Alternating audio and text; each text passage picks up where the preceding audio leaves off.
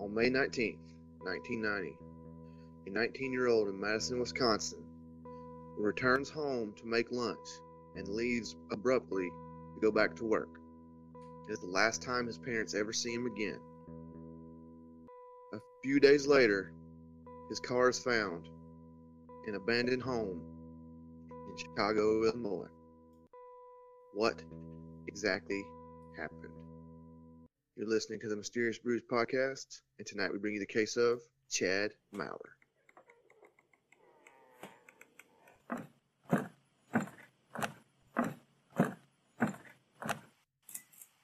Welcome to a deep, dark, dank, moist basement somewhere in the bowels of Georgia. Well, Coacher, Roacher, how you been there, bub? Been all right. Well, we good week, I guess. We got us a new uh, five, not five star. We got us a new patron. We gotta love those. Priscilla Tatum. At the three dollar tier, Priscilla, when you hear this, your decal will be on its way. And Miss Faria, Faria, yours is somewhere out in the abyss trying to make it to you. So, I don't have anything else. Do you have anything else there, Slappy? Uh, not at the moment. Other than we're going to be redoing a case that we did not do justice the first time because of brand new equipment. And we didn't know how to use it, so it sounded terrible. So I doubt anybody listened to it. So hopefully we can give this young man some justice that he deserves. If not, oh well. We tried. We gave it the old... We really tried this time. College try. So on Friday, May nineteenth, nineteen ninety, just after twelve p.m., Chad Mauer came home for lunch at his home in Monona, a suburb of Madison, Wisconsin. He lived on Simpson Street, and he was going to make a couple of sandwiches during his lunch break. He was working at a bike shop, which was named the Village Peddler in Madison. Just before he left to go back to work, Chad asked his father for twenty bucks to fill up his dad's yellow nineteen sixty-eight Ford Mustang that he was driving. Chad was in a hurry, like always, and drove back to the shop to finish his shift. It was just a two-mile drive that took less than ten minutes. About an hour and a half after Chad left, his mother, Dolly, and his father, John, decided to make a trip to the hardware store in town. Now, the hardware store was located across from the bike shop. When they arrived, they noticed that the Mustang that Chad left in was not at work. Both Dolly and John entered the bike shop to see if Chad was there. The store was packed. The owner had a line of customers that he was helping, so the Mauers decided to look around and see if they could find Chad. Not finding him after a few minutes, they asked the owner if Chad was there. The owner told Dolly and John that he believed that he had to be helping a customer in the back of the store. So yeah, he, he made the comment. They said, "Is Chad here? His car's not outside." He's like, "He better be." Yeah. I got all these, I got all these people in line, and, he, and I'm helping. He better be. So Dolly stated that Chad had just started hold, work. Hold on now. This is very strange. How big and busy could this bike shop possibly be that the owner is not aware that one of his workers is not there? That's a million dollar question because, I mean, the way I understood it, reading the the articles and stuff, was Chad was the only one working with him that day, was he not? I don't know. That I don't know. And it wasn't a very big store. It was, I mean, your average, I don't know, I guess like a standalone Ace Hardware maybe. Dolly stated that Chad had just started working there just two days earlier, and she wasn't about to cause a scene and get Chad in trouble. Chad loved bicycles and loved talking about them and seeing all the new bikes in the store. Chad raced and enjoyed doing stunts on his B M X, and the Mauers decided that they would just leave the store and go back home. According to Dolly, she knew something wasn't right and stated in a later interview she had a gut feeling and couldn't sleep but on and off a few hours that night. yeah, I mean, your nineteen-year-old son is not at work like he's supposed to be, and he does not come home that night. I yeah. wouldn't be sleeping either. And it's nineteen ninety. Gut feeling that something's wrong. Something's wrong. Yeah, it's nineteen ninety. There's not any cell phones, so he's not calling to say, hey, I'm on my way home. So Dolly's made it clear to the media, even though Unsolved Mysteries did not put it in their episode, that her son partied quite a bit. He liked to drink, he liked to smoke pot, and according to some of his friends, he even tried L S D a few times. Regardless of his drug use, walking off the job and disappearing all night was not something that Chad would do or had well, ever done. Not to be a spoiler, but I don't want to forget, his toxicology report is going to be negative for drugs and negative for alcohol. So that's not a, that's not the case here. No. So partier or not, he hadn't partied a whole lot because there was no drugs in his system. Now, no, alcohol don't stay there very long, but... Now, he was an ambitious star athlete, but predictable and not a loose cannon, she would tell the media. This was not in his nature. Both his mother and father knew that. And still... he was a teenager, so maybe he may have seen some friends at the bike shop and they started hanging out, or maybe he caught up with a girl and they headed out and he lost track of time. But by the time that Dolly got up at six thirty a m the next morning, she still had not heard from Chad. At seven thirty, she started calling his friends one by one. She got the same answer each time. They were surprised that Chad was out all night and hadn't bothered to at least check in. Man, no doubt. Now, his friends and family called back throughout the day to see if Dolly had heard anything, but there was still no word from Chad. Sunday came and went without any conversation, word, anything from Chad. And it would be the last night that Dolly and John would lie down to get a little bit of sleep, thinking that their child was alive. Because on Monday, May twenty-first of nineteen ninety, the Mauers still hadn't heard from Chad. And while the worst had crossed their minds, it was just something that couldn't happen. And had it, they would have heard something by now, they felt like. After all, it had been three days, and certainly if he had been in a car wreck, or if he had been arrested in another town, or found dead somewhere, Dolly and John would have already received a call. One you thing think, you, yeah. I would, I, if I were them, I'd be losing my mind. One thing that police and the Mauers had considered was that Chad had been planning on saving just a few thousand dollars and moving to Boulder, Colorado. Perhaps Chad got a wild hair up his rear and decided that he was going to take his father's Mustang and just head to Colorado and deal with the consequences later. But... but that would be so against his character, though. Right, right. And that's what everybody had said, that he, you know, he was very predictable in his routine, and he was really a good kid when it came to his parents. Later that evening on May twenty-first, the phone did ring, and John, the father, answered it, and it was the Chicago Police Department. And so John, assuming that the biggest thing was he's probably in jail, so he says, is Chad, in, is Chad in jail? For what? John, assuming the best at this juncture, asked the voice on the other end of the phone before they could finish. The voice on the other end said, your son is dead. Brutal, cold, straight to the point. And if you're wondering, Madison, Wisconsin to Chicago, with tolls, is a two hour and thirty-six minute drive in current traffic, or one hundred forty-seven miles. With no tolls, you have to go through Milwaukee, and it's three hours and three minutes, but there's no tolls.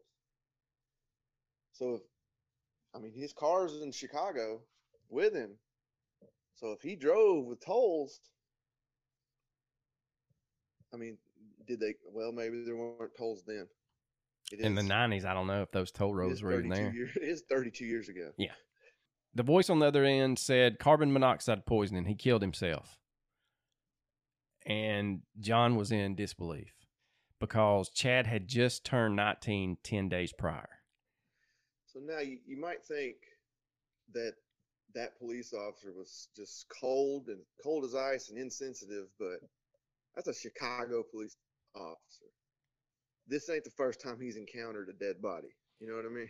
And it's probably not the first time he's had to call someone, but he could have a little bit better bedside manners. Especially if you're calling. Now, I could see him being cold if it was somebody from Chicago. But, I mean, you're calling somebody way out of town. So, but anyway. Yeah, but he's probably so grizzled or desensitized at this point that. Yeah, that's true. It didn't even occur to him to have any tact or mindfulness. He probably just, you know, it might not even been the first dead body he saw that week. Or that day. So the specific area Chad was found in is Wentworth Gardens, and despite having several large schools on the next block, the Wentworth Gardens neighborhood, along with Chinatown and Bridgeport, are part of the Armour Square area of Chicago's South Side. And if you know anything... As we know from Bad Bad Leroy Brown. That's right. South Side of Chicago. Ain't where you want to be found. Part of town. Now, while Wentworth has had a facelift in the last couple of years, it remains one of the rougher areas of Chicago.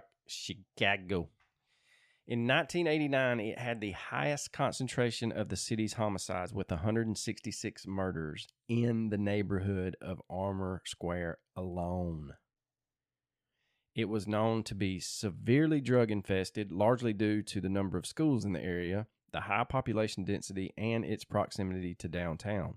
Throughout the nineties, it was a drug paradise. You could literally walk a block or two in any direction or on any given day and get anything illegal that you wanted with ease. So Monday, May twenty-first, nineteen ninety, a maintenance worker had just arrived to work on the thirty-three hundred block of South Michigan Avenue in the Wentworth Gardens neighborhood.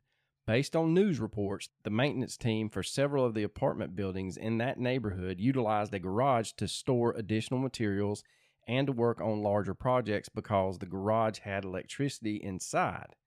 Shortly after the maintenance worker arrived, he pulled into the alley to access the garage and noticed the lock had been broken off, so he immediately rolls the garage door, and inside finds a yellow nineteen sixty-eight Ford Mustang that was in mint condition with both doors unlocked. Nice, nice car. Now, when the maintenance worker looks inside the Mustang, he sees a young man lying halfway between the front and back seat. The car had bucket seats, leaving his lower torso and legs over the center console, which in the nineteen sixty-eight Mustang was a parking brake. Now, media reports are unclear if the worker simply tapped on the window or actually opened the car door and touched Chad to see if he was alive. Either way, Chad was unresponsive, and the worker called the Chicago P D. Now, during the Unsolved Mysteries reenactment, it shows the maintenance worker trying to open the passenger door, but it was locked. That is not true. Both doors were unlocked when the maintenance driver found Chad. Are you sure? Because on the Unsolved Mysteries, one of the detectives claims that the doors were locked. Right, and we'll get into that. But the maintenance worker is telling everybody that would listen that they were unlocked. Gotcha. So now the Chicago Police Department arrived to discover Chad basically dead inside his father's Mustang. Chicago P D Detective Lynn Garman was one of the investigators assigned to the case. The ignition to the car was still in the on position, the gas tank was empty, and the battery was dead. Detectives also noted bloody fingerprints smudged on one of the car's windows. Also in the driver's seat was a windbreaker jacket, which at the time investigators thought was Chad's. Before the body was removed from the vehicle, homicide investigators determined that Chad had killed himself by carbon monoxide poisoning. No autopsy needed. We see the kid. There's an empty gas tank. The battery's dead. He's in a garage. He killed himself with carbon monoxide poisoning. Wrap it up, boys. We're going to the house. Now, the Cook County Medical Examiner's Office supported the homicide investigators' conclusion. While they noted a few, quote, minor injuries to Chad's hands, they stated the teen was in overall good health and physical shape, showing no signs of trauma. His cause of death was listed as, quote, probable suicide. Roy Dames, a chief administrator for Cook County, would double down on his office and Chicago Police Department's conclusions a year and a half later in December of ninety-one, in an article in the Chicago Tribune stating, quote, the pathologist handled it perfectly. Well, his definition of perfect and your definition of perfect probably are not the same thing. No, definitely not. Because when Chad's body was returned to his parents for burial at the Gunderson Funeral Home in Monona, Wisconsin, as the Mauers were making arrangements, Dolly and John were able to view their son's body for the first time. This is when they discovered that Chad's death was far from a clear case of suicide. Chad had injuries consistent with either being in a fight or sustaining other trauma. According to the Mauers and the funeral home director, Chad's knuckles and fingers were busted up and he had numerous bruises on his face. The funeral home reported that Chad had significant bruising to his groin. Now, Dane... Even more than that, they're going to report that his clothes were soiled. And they're going to take the parents back to where the, the clothes were stored. They're going to show they had blood stains pretty much all over them. Now, the Dane County Sheriff's Office in Madison would start a separate investigation with the Madison Police Department assisting in the investigation. On May twenty-fifth of nineteen ninety, the funeral for Chad was held, but Dane County Coroner Ray Wasepka requested that his burial be postponed until a pathologist and evidence tech from the Madison Police Department examined the body and crime scene photos. There are really no words to describe or convey how John Mauer must have felt hearing from the Chicago Police Department that his son had killed himself with his Mustang using the twenty dollars he gave him for gas inside some random garage in a drug-infested neighborhood in Chicago. What is troubling is, without an ounce of compassion or integrity, the worst possible news was delivered to the Mauers. Now, according to Damian Moore, who wrote an in-depth article covering this case for American Crime Journal, he states, quote, while some may want to argue that any delivery would be considered cold or lifeless, or perhaps it's just how John remembered it over the years, truth is this is more common than not with the Chicago Police Department. This is not a single instance where an investigator had a bad day or came off wrong to a victim's family. No, this was not a single instance demonstrating a lack of training or just miscommunication. It's the culture within the Chicago Police Department. Their typical attitude of, quote, how dare another foreigner come to our great city of Chicago, end up where they don't belong, and get killed, end quote. You know as well as I do, and if you've been listening for a while, you know that we call out shitty police work anytime we smell it. And... the problem I have is not, a lot of people hang their, oh, they were so cold when they called and told the Mauer. Yeah, it it was cold. But, I mean, that's not what we're going to dwell on here. We're talking about the fact that, according to this man that wrote this article for the American Crime Journal, that what happened in Chad's case happens all the time in Chicago, or did in the late eighties, early nineties. Well, they just want—they want their cases closed, man. They don't want murder investigations if they don't have to have them. Right. They want them closed. Now, the Chicago Police Department and the Cook County Medical Examiner Office maintained for almost two years that the Mauer investigation was one hundred percent by the book, typical, and the Mauers were just another example of parents who went on a fringe chase because they couldn't swallow their child's suicide. Now, keep in mind that we're not talking about a rural county sheriff's office, but we are speaking of the Chicago Police Department. This is an agency that sees and investigates more murders every year than the Los Angeles and New York offices combined, with their main and support staff larger than most federal agencies and corporations. Again, quoting Mister Moore, who wrote the articles, he says, there isn't a monopoly on brain power in the organization, only integrity. As far back as I can remember, I've witnessed countless press conferences with the police department superintendent, the mayor, members of their staffs, investigators, and numerous other city officials who have come and gone since. Answer questions with questions. Make snide remarks and spin corrupt and criminal behavior using jest and quid pro quo. They'll offer wonderful advice like, don't come here to buy drugs and you won't get killed, or when you play with fire, you get burned. Oversimplified, drunken, and reckless grandfatherly advice. Most Chicagoans and outsiders alike are simply amazed at the comment and attitude that oozes from the city officials. Truth is, it is very comical, except the circumstances are far too tragic, and it really is not the time or place. It is not professional, nor is it compassionate. Thoughts and prayers, but hey, they got themselves killed around here. We call it natural causes. When people drive to Chicago to buy drugs and get killed, that's suicide. Maybe natural causes, but whatever we call it, ultimately it was their choice. Moral of the story, don't come to Chicago and buy drugs and expect us to clean it up. Mommy and Daddy need to look in the mirror if they want to be mad. Chicago Police Department City Hall is notorious for posturing themselves as being inconvenienced, and city officials put themselves as the real victims. Certainly not the victims.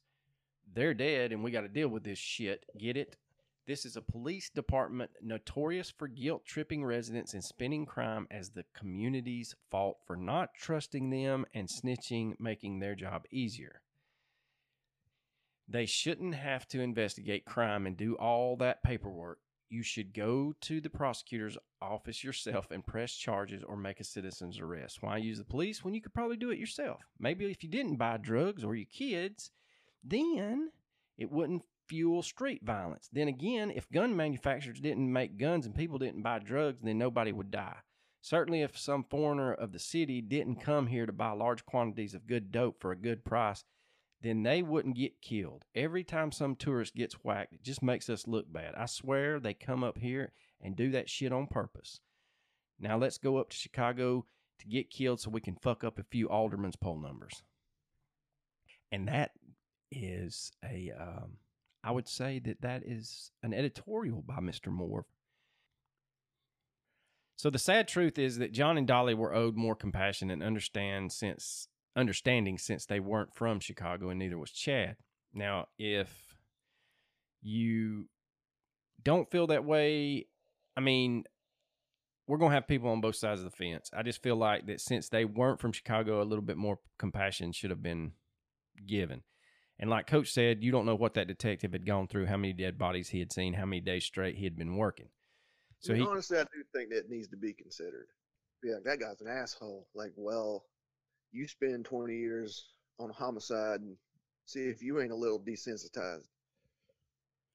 Now, one thing that we have talked about in the past is anytime someone is found dead in America, even if the cause is blatantly obvious to even a waitress at the Waffle House, it is to be treated as a homicide until the medical examiner makes a determination that proves otherwise. What should have taken place in this case before they determined a suicide was to actually, I wouldn't say canvass the area, but really start looking around the area, start asking people if they had seen this yellow Mustang come in and out, see if anybody was a witness, interview people that knew Chad from back home, even if it was by phone, find out who was the last person to see him, what was he wearing, see if he did have injuries, et cetera, et cetera. Yeah, but the neighborhood canvassing where his car was found, you're not going to find many people that are going to be willing. No, to no, no, no. Yeah. And I knew that that's what I was saying. It's not really a canvas of the area, but I mean, if you saw anybody sit, you know, standing around gawking, you could have been like, hey man, did you see anything? And of course you're not going to get anything, but they could have called home and asked, you know, his, his boss. I mean, but anyway, I saw a thing that was a little comedy skit and this woman was a reporter and she asked this guy, she's like, you see anything strange in the area? And he goes, is that her mic? She said, yeah. He goes, is that camera on? She said, yeah. He goes, he goes, man, I ain't seen nothing. I ain't even been here. I don't, I don't live in this neighborhood. Matter of fact, I'm forty percent blind in my left eye and I'm sixty percent blind in my right. And I can't even see who you are, mister.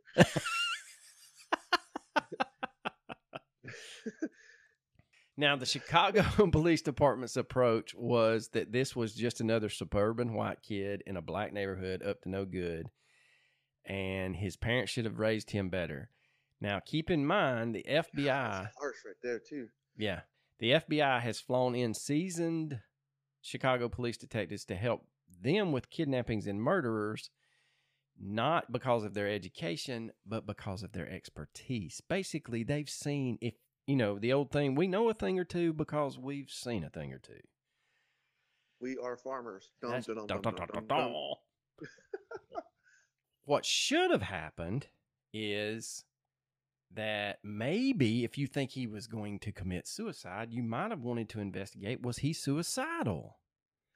Well, here's one huge question I would have is, if you are suicidal, why are you going to drive all the way to Chicago? In the worst part of town. A nearly three-hour drive just to commit suicide. When you could have done it in rural Wisconsin. Yeah, you could have done it anywhere. Chad had actually been buried before Chicago Police Department and I think it's Cook County released the uh, toxicology report. So let's go back to the actual investigation going on in Dane County, Wisconsin. On May twenty-fifth, nineteen ninety, the funeral for Chad was held at the Gunderson Funeral Home, but Dane County Coroner Ray Wasepka requested that his burial be postponed until a pathologist and evidence technician from the Madison Police Department examine the body and take crime scene photos. While acknowledging that Chad was an avid bike racer, athlete, and competitor, Ray would come to the conclusion that Chad had been involved in some kind of confrontation. The Chicago Police Department and Cook County Medical Examiner refused to treat Chad's death as a murder. And while initially the cause of death was withheld, they came to the conclusion that it was probable suicide. Now, with the suicide ruling, it doesn't go against the city as another murder, and they don't have to commit resources to the case. According to the Dane County coroner, Chad's body bore twenty-four different scars. It noted injuries to his hands and knuckles, a cut lip, bruising to his face, and significant bruising to his groin area. There was blood splatter on his shirt and skid marks on his pants. That proves nothing. That proves that he's a dude. Well, yeah, well, that's true. One key piece of evidence not released to the public initially was the discovery of some suspected bloody fingerprints on the driver's side window. Now we get to Coach's favorite part of this whole thing. Was a, the toxicology report? No. Your second oh. favorite. Ah. A jacket was recovered from the driver's seat of the Mustang. Was not recovered. You got that info wrong, pal. Okay, let me reword that. A jacket was Word it correctly. found by the Chicago Police Department. Wrong again. And the Mauers. Would you like me to tell you what happened? Please, by all means. Okay. They took crime scene photos, and the jacket was seen in the passenger seat in the crime scene photo. And when the parents saw it, they claimed that that, A, was not his jacket. He didn't even bring a jacket, and they don't know whose jacket that is.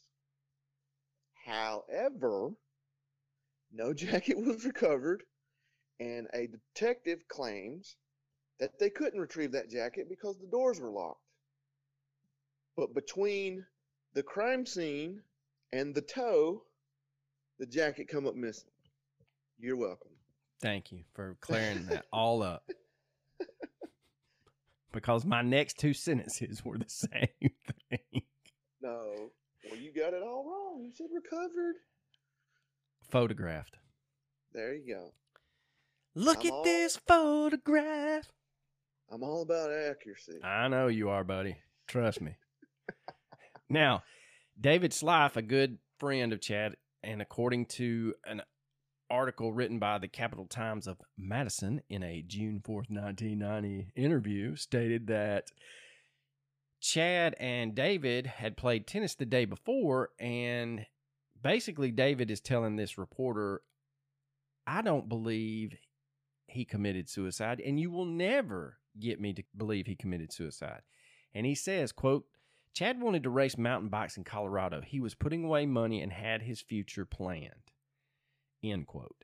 So even his friend, good friend that he hung out with, raced uh, bikes with, knew that he was not suicidal the day before when they played tennis, and he was still talking about going to Colorado. See, and like, when it comes to people that commit suicide, in most cases, people don't see it coming, but once it happens, they look back and see the signs that they missed. You know what I'm saying? Correct. Like, oh, I dang, should, yeah. That, yeah, oh, yeah, dang, yeah. Yeah, yeah. There's none of that with Chad. No, because they, from everything that I have read about him, his personality was he was just an outgoing, good kid that was very athletic and loved to race bikes and play sports. So for the past thirty years, the running conclusion is that Chad skipped work in the middle of his shift, drove to the sketchiest part of Chicago to buy drugs, and encountered foul play. So the biggest thing wrong with that theory for myself, not only is it him skipping work, he was on his second day of the job. And supposedly he was in heaven working at that bike shop because he loved to race bikes. Yeah, if you're an avid bike rider, like, it'd be like me getting a job at a brewery. Right. He would always be at work. I'm not skipping work on the second day. I'm no. like, you need overtime, boss? I'll put in some overtime. Yeah. And so people are trying to make his family and friends believe that Chad just got a wild hair up his ass and decided, I'm going to go purchase a large amount of drugs from somebody in Chicago, which is three hours away. Now, one thing that we learned is that there is a group of criminals that are like clockwork for snitching and turning state's evidence. And those are drug addicts.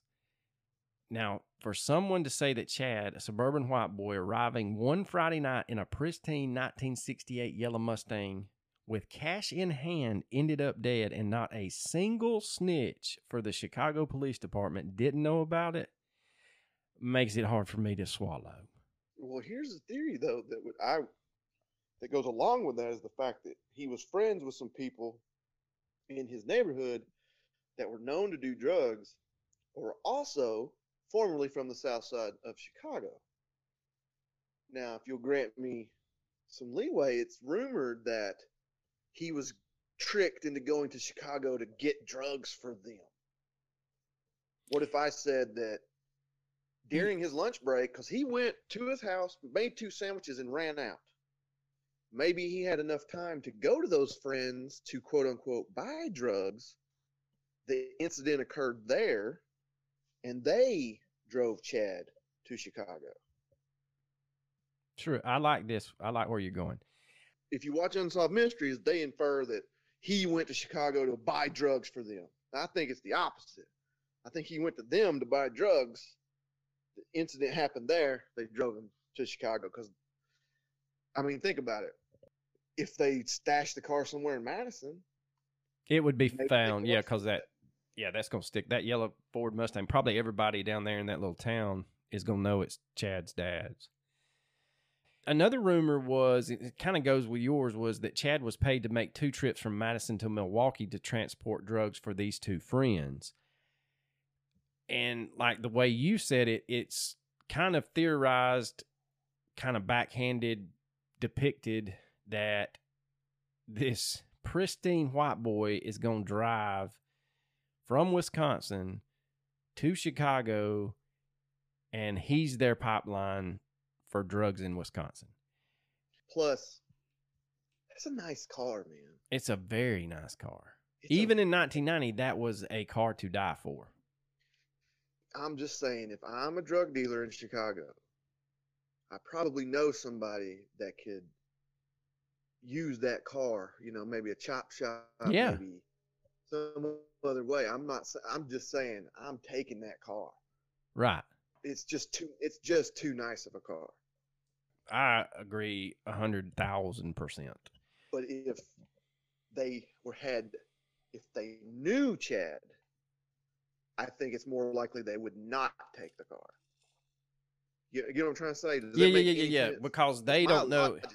Right? No, I like. I know what you're trying to say. Basically, two idiots drive him up there, don't know anybody in Chicago, find this place, dump him, and they get home somehow. But what people are trying to say is that he, white bread, Wisconsin, drove in this pristine car, bought drugs, a drug dealer killed him, and the drug dealer stashed that in a rolled up Chicago alleyway. But like you said, anybody and everybody in Chicago is going to know somebody that can chop that thing up and make a mint off of it. I mean, at the very least, somebody could use that engine. True. I mean, honestly. So Chad's dad would go and give many interviews and tell the public that he believed that Chad might have been murdered prior to being put in the garage. Now, the autopsy report showed that the level of carbon monoxide in Chad's body was seventy-four percent, which seems to indicate he was already unconscious when he started inhaling it. Yeah, because they claim that if when it's a typical suicide, they find the, the concentration to be about fifty percent. And their logic is, which, you know, they're a lot smarter than us, is the fact that you tend to breathe a whole lot deeper when you're already asleep or unconscious. Correct. Than you do when you're awake. Therefore, that's why you would see the higher concentration. Now, nailed it. Nailed it. I mean, out of the park. Nailed it. Now, there are some camps out there that state that there is evidence that show that he was likely dragged into the Mustang at one point, tossed inside on the driver's seat, and then someone shoved him over so they could get in and drive. You know, there's people that pose the questions, did whoever do this to Chad drive? Were, was their motive to steal the car? Were they trying to mug him? Did they just beat the shit out of him? But my whole the whole thing that doesn't make any sense is the three hours to Chicago. If you catch him in Madison, why drive him to Chicago? Like I said, just get get as far away as you can from the crime scene, and that's where they knew, because that's where they were from. They they might have said, "Hey, we know people in this neighborhood. Let's go talk to them." And if they're like, "Hey man, do you know a place we can stash this car?" And they're like, "Yeah man, there's an abandoned house like three blocks away." Now, there are some people out there that say that the injuries to his hands are, are being scrutinized too much because he was an avid B M X rider and racer. I kind of get that, but my thing is for the funeral home director to say, "Hey, look, y'all don't need to bury him because he's got problems." His parents would have known of his bike accidents, I guess, is my thing. But I don't know. Some of you may be thinking, what the fuck? But racing bikes with pedals. Yes, back in the day, it was the thing. In the late eighties, early nineties, that was it. A lot of I mean, people. There were several movies they made about it. Yes. And the thing is, racing bikes brought everybody together. Your stoners raced bikes, your delinquents raced bikes, your preps raced bikes or had good bikes. And they all hung out together. Yeah, some of his injuries could be consistent with wiping out on a bike, but when you wipe out or flip your bike, your hands get trashed. You instinctively try to break your fall, and a lot of times you smash your hands into handrails, the walls, the ground, et cetera.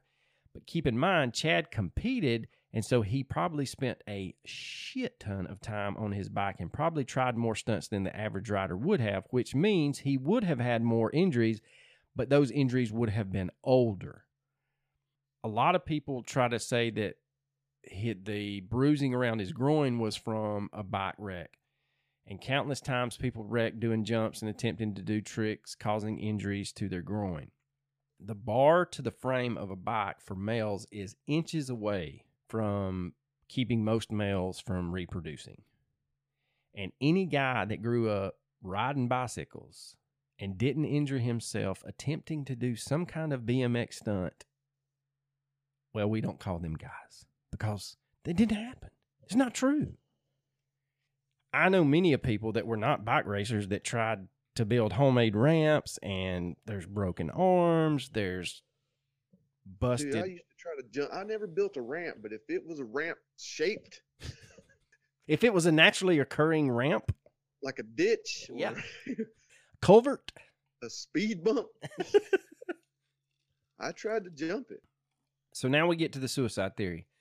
Keep in mind that most folks who attempt or successfully do commit suicide sometimes don't have a rational reason. Uh, even people with a history of depression and mental illness, often in the weeks or days leading up to their actual suicide, are described as, quote, at their best, quote, at their happiest. You know, parents will sometimes say, for the first time, my son, daughter didn't seem conflicted or troubled. And there's countless articles about written by professionals who claim that this is a side, this is a sign that a suicidal person is actually going to go through with the deed. Well, I, when I was in college and took a few psychology classes, I do remember them saying that when you're in your lowest depths of depression is not the highest risk for suicide. It's when you're actually coming out of it. Just, you know, like you've gone as, da- far, as far down as you can go, but all of a sudden you come back up just a little bit. They may think, I don't want to go back there. I don't want to, I don't want to be as sad as I was. Like, right. I can't, I can't go back to that. So they just do it. Yeah. I, for one, don't believe Chad was going to commit suicide. Um, but people do irrational things. Well, here's the thing is most people that commit suicide by carbon monoxide poisoning don't have scraped knuckles, don't have bruises on their face, don't have blood on their shirt. But maybe he got into a scuff. Maybe he got into a scuffle and was, that's it. I'm, I'm tired of this. I can't do this anymore. I, I, I'm not, I'm not this person. I'm not a drug dealer or what, you know, whatever. And then decided to commit suicide. Well, the only thing I could think of on the suicide level would be that he fucked up so bad that he could not face his parents. But again, or maybe, he, okay, let's put it, let, let's say this. He went to Chicago to buy drugs. He got robbed of a substantial amount of money. And now he owes those people in Wisconsin this money he doesn't have. And therefore he goes, screw it, I'm done. I'm not going to deal with the consequences back home. I, I mean, that's possible. That is possible. But again, to shoot holes in your theory, you're not going to, I don't know. I, I, I, Good job. Yeah. I don't. I had a whole train of thought there, and it kind of went out the window. But anyway, but I'm just saying. I mean, that it, that is po- I mean, that is possible. He could have gotten the shit beat out of him. But again, though, I guess my thing is, if you're gonna beat the shit out of a kid like that, and you're some hardened drug dealer in Chicago, I'm thinking they take the car. I mean, I know that sounds ridiculous, but I mean, I mean if you kick car, a car's gonna get reported stolen at some point. Correct, but if you leave Chad on the side of the road and you take his car, what do you think the first thing he's going to do? He's going to report that car stolen. If he's alive, he's reporting that car stolen. No? Yeah, true, true. I agree. Going back to the whole Chicago thing, unless Chad had some kind of connection or love for the city, why was he there other than the drug angle? One thing that, like we have kind of stated hypothetically earlier, was that this probably was a staging, that whoever did this to Chad probably knew of that area and knew how to get, make it look like he was in the wrong place at the wrong time. Now, there is something that is not right with the whole story from start to finish between his parents and police. Nobody found it odd that Chad went back to work at the Village Peddler after lunch. His parents arrive an hour and a half later, and the owner, George Godfrey, doesn't know if he is there or not. Yeah, that, I mean, yeah, we, I'm glad you went back to that because I kind of forgot to. I meant to go back to it, but I forgot. Yeah. The statement, is he, where's Chad? Is he here? He better be. He's probably in the back helping a customer. I refuse to believe that this is a Walmart Supercenter sized bike shop. Right. That's what I, that's what I was trying to say, you know, earlier on in the, when we started this, was I got a feeling, and I've not seen photos of the actual bike shop, but I got a feeling it's not much bigger than like a mom and pop hardware store. It's, and it's, it's on Main Street. So I mean, right. Think that, yeah. More, Think of your typical main street. You know the size of those buildings. They're not huge. No, I think I of the studio that we are. That man did not know that his worker was not there. Yeah. And so the other thing that's kind of odd is the owner, George Godfrey, doesn't know whether or not his worker's there. And then what's even stranger is a week later, the bike. Wait, wait, wait he's yeah, he's going to make a statement in a in a in a paper about it. I'm not sure exactly what the statement is, but yeah, go ahead with what you were going to say. The bike shop is shot up in a drive-by shooting. No other business is, is vandalized, but there's two shots shot into the uh, the bike shop to bust out a window. That's a clear-cut message. Yes. And you need to shut the up. Old George don't sound like he's being real honest with anybody. The Mauers, the media, the police. Because I'm just going to throw this out there. Have you ever been on a job and your boss not know whether your ass came back from lunch or not? Yeah, exactly. Especially with it being your second day on the job. How did good old George not know where Chad had been in the hour and a half he was gone until Chad's parents showed up in his little shop? Not once did Chad's parents ever say that old George called to their house and said something like most bosses would be like, "Hey, where the fuck is Chad? I, he went to lunch and some bitch ain't come back yet." Well, and, it's, I would give him benefit of the doubt. Second day on the job, he probably, old George probably didn't have Chad's parents' number memorized, or maybe didn't even have it at all. Shit, he's got it on an, on an application. You don't know that. I know. It's nineteen ninety. I know could everything. Be a handshake deal. Well, it could have been. You're right. Well, another thing is, he didn't call the Mauers and say, "Hey, after you left and it slowed down, I went back there looking for Chad, and guess what? He's not here." That son of a gun better show up.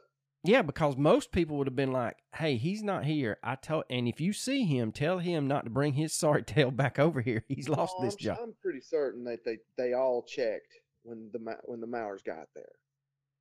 I mean, you think the parents of your worker are going to go, "Hey, where's he at? Oh, he might be in the back," and the parents aren't going to go, "Could you go check for us?" Well, she even said, yeah, she even said she kind of looked in the back but didn't want to like screw up his first couple of days on the job. So, but yeah, I would have been that way too. Hey, when you get a second, can you go look? We were just at the hardware shop and we wanted to see how he's doing. We're at the, it, like I said, it's probably not the biggest store. And even if old was busy at the register, it's probably small enough to where he could turn around and go, "Chad." Yeah. Like, what's his name?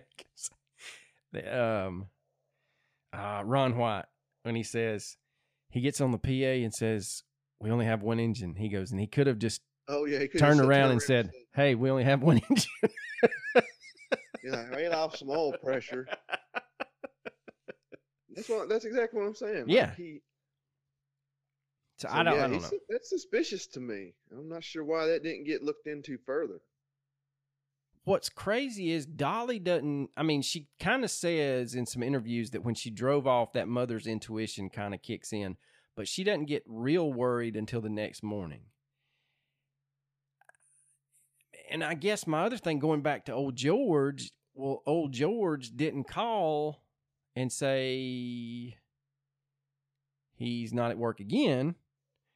Now, yeah. Granted, he could have had the next day off, but he's gone for, what, three days before the Chicago police call? Or again, to give George the benefit of the doubt, he could have been pissed and been like, "Well, he's fired. I don't care if he comes in or not." Yeah. I don't. If he comes in, I'm, as soon as he walks in the door, I'm firing him. And he don't walk in the door, so he might have assumed he quit. That's more than a safe assumption to me. All right, so the other theory is that Chad on his own went to Chicago and for the sole trip and purpose of purchasing dope. And so now, now, now, We can just say that he went there on his own volition, and we don't know exactly what he was going to do. Well, no, I'm talking about there's a theory out there that he left, like he skipped work, and like basically the this theory states that he came home, made himself two sandwiches, and the reason he made himself two sandwiches is he was about to have a three-hour drive because he was not going back to the bike shop. He was driving to Chicago and buy a large quantity of dope. That makes you swallow the pill that Chad's going to skip work on his second day, drive his father's pristine Mustang three hours to the south side of Chicago and buy some dope. Either A, he was getting dope for the shop owner, which has a little bit of legs, or, like Coach had said, Chad in- encountered some foul play either not far from home and those guys drove him to Chicago, or he drove to Chicago and encountered some foul play up there. I mean, I think, and I'm not accusing of any, anybody, but I, I think it makes more sense for for him to rush out of his house on his lunch break and be like, oh, man, I got so-and-so amount of time. I can go buy some weed or whatever, and I'll be at, I'll just go back to work, and then something went wrong. But at the same time, if he was buying any drugs, maybe it was just for him to sell to his friends because he didn't have any drugs in his system. Right. And one thing was that kind of along the same lines you just talked about was that he had just enough time that he was going to go buy some, and he goes to his local guy, and the guy's like, look, dude, I don't have anything, but I know where we can get it. If you want to drive, I pick it up in Chicago. And then it gets to, that's where the, I get, you know, all of this is a gray area, but I would say that is where it gets the grayest, because you are, that's your kind of convergent point with, did he meet with foul play there and they beat the shit out of him, take his car up there because he pissed him off, or did he get up there and this guy was thinking, hey, this white bread kid's got money, and then he's like, look, dude, I don't have shit on me, and then they beat the shit out of him up there. I, I don't know. The thing is, there's just as much evidence for all of our theories that we put out there as there is for this suicide theory, which is basically there's not any evidence of anything except he was found three hours away, and we really don't know what he died of. Now, according to the police, the year before his murder, Chad acted as a drug courier on two separate occasions from his home outside Madison to Milwaukee. According to sources, these were people he knew. And that makes more sense for him to buy drugs that way than it is for him to go to Chicago to buy drugs. Well, here's the thing. It's nineteen ninety. There is no MapQuest. There is no Garmin. There is no Yahoo Maps. There's nothing. He's going to have to... How knowledgeable can a nineteen-year-old be of a, the second largest, the third largest city in the in the country? How knowledgeable of that city could you possibly be to be able to go on your own and find where you're going? Right. Even if somebody gave you direct directions. Yeah. I would. There's no way. No, and I find it more plausible. Busting out his Rand McNally, maybe pulling over, putting it on the hood of that sweet sixty-eight. I found it. I well, I find it more plausible if you believe that he was, according to these people, a courier from Madison to Milwaukee.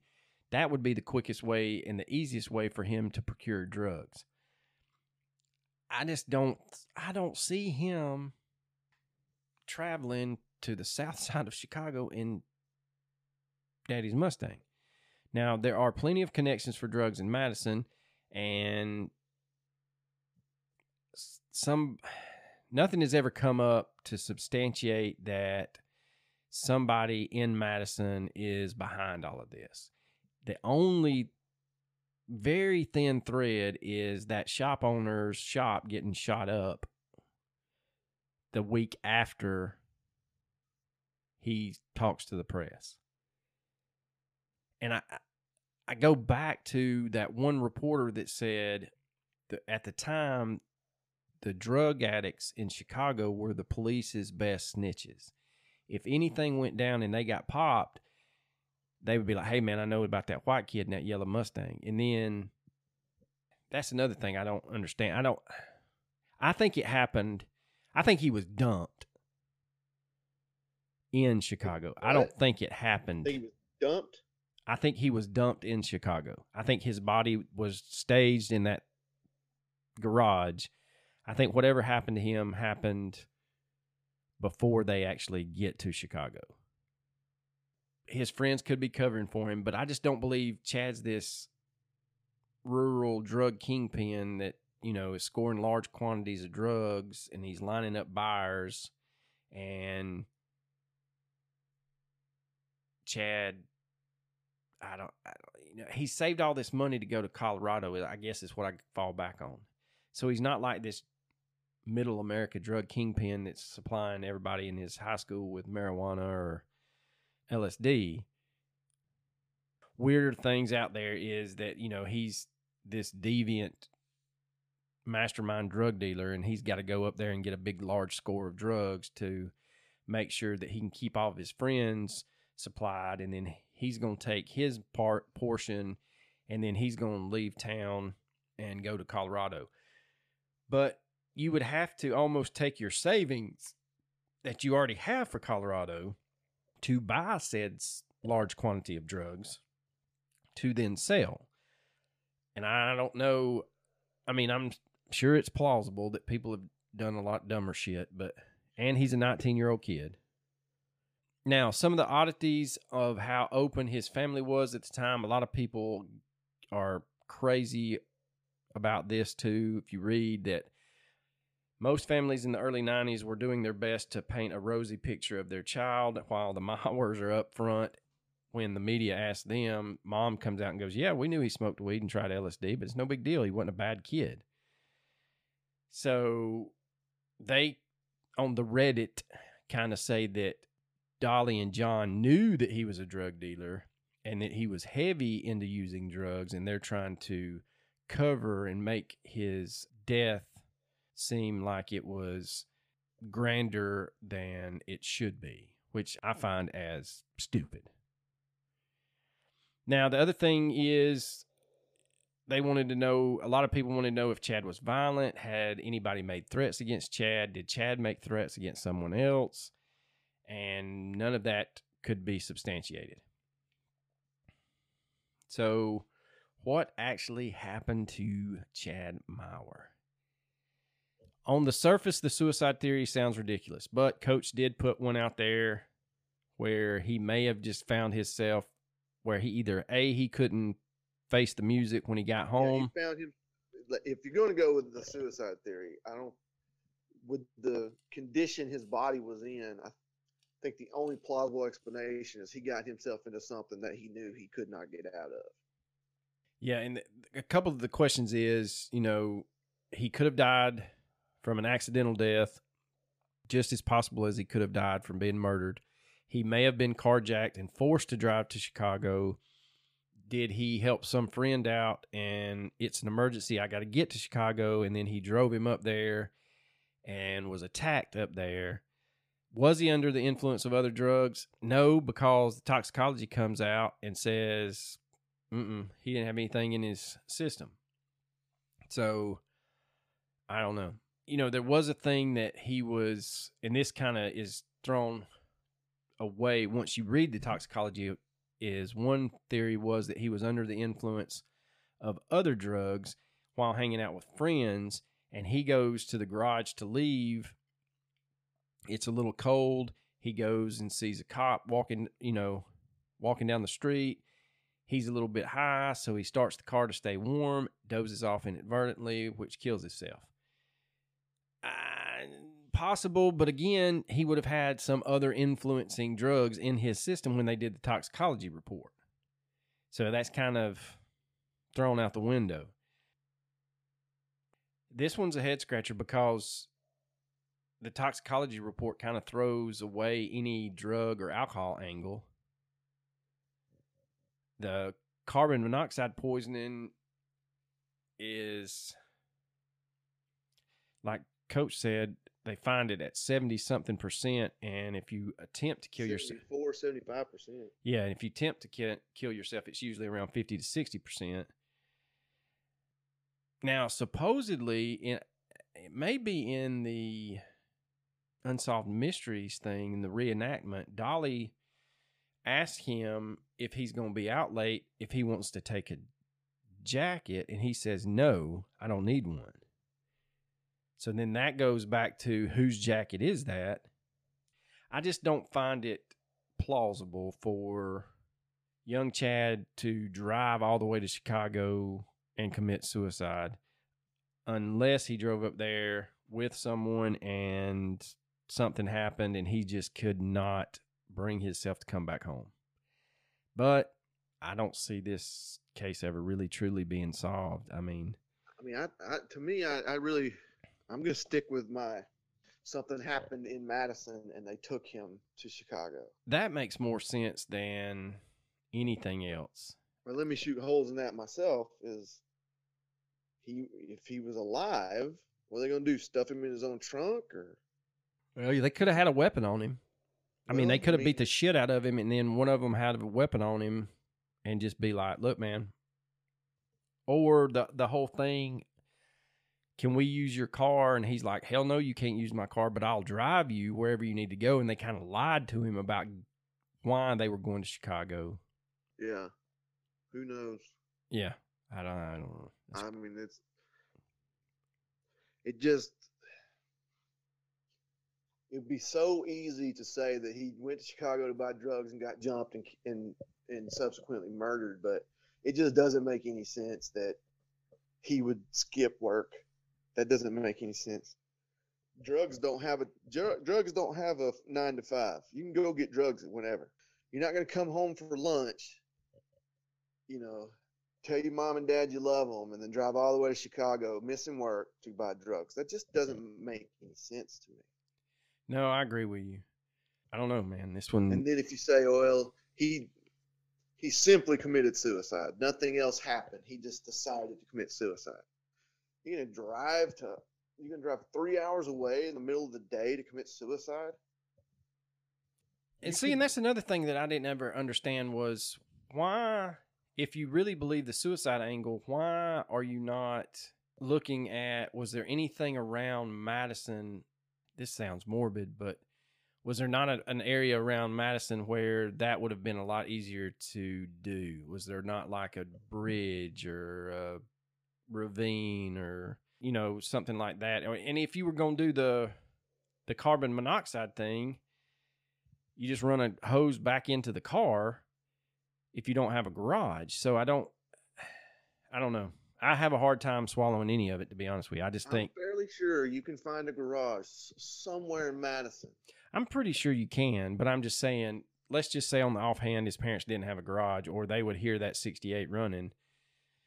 You know, I just, that's another thing. I don't buy the fact that he drove up there just to commit suicide. I don't either. So, but this one, I really don't have.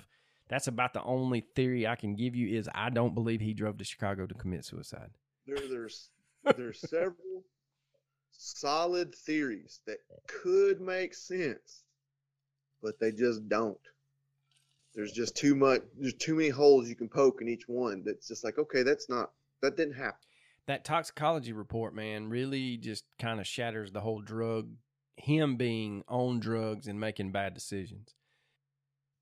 I think the biggest thing would have been early on if you could have figured out what happened between the time he left his parents' house, supposedly headed back to work for lunch, and the time his boss realizes he's not there.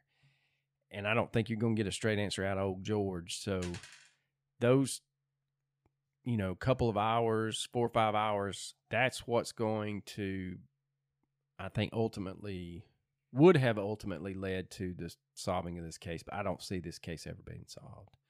I mean, short of a deathbed confession that we beat the crap out of this kid and drove him to Chicago, I don't, you know, I don't see it happening. So with that, we get into our recommendations. You want to go first, Coach? You want me to? Uh, yeah, I actually have one this week. Um, oh, I'm going to recommend amazing. The Osbournes Want to Believe. Have you heard of this show? I've heard of it, but I've never seen it.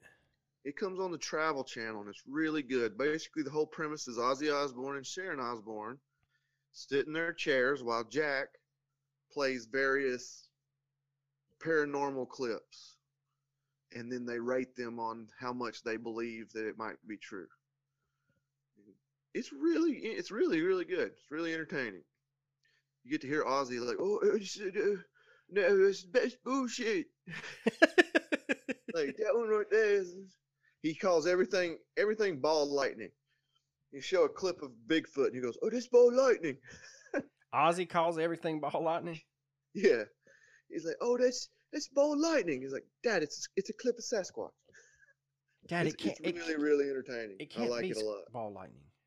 Well, I am going to absolutely destroy this. But if you've never seen it, it's something to behold. In the southeastern part of Finland, there is a balancing rock, and it's rooted in Finnish folklore as to how these two rocks, and when you see a picture, you're like, there's no way. But no, really, they, they're balanced on each other. It is the Kumakivi balancing rock. Kumakivi balancing rock. Some of the theories about how that's put there are comical, but some of them make you scratch your head. So get on the old Google machine, type in the balancing rock in southeast Finland.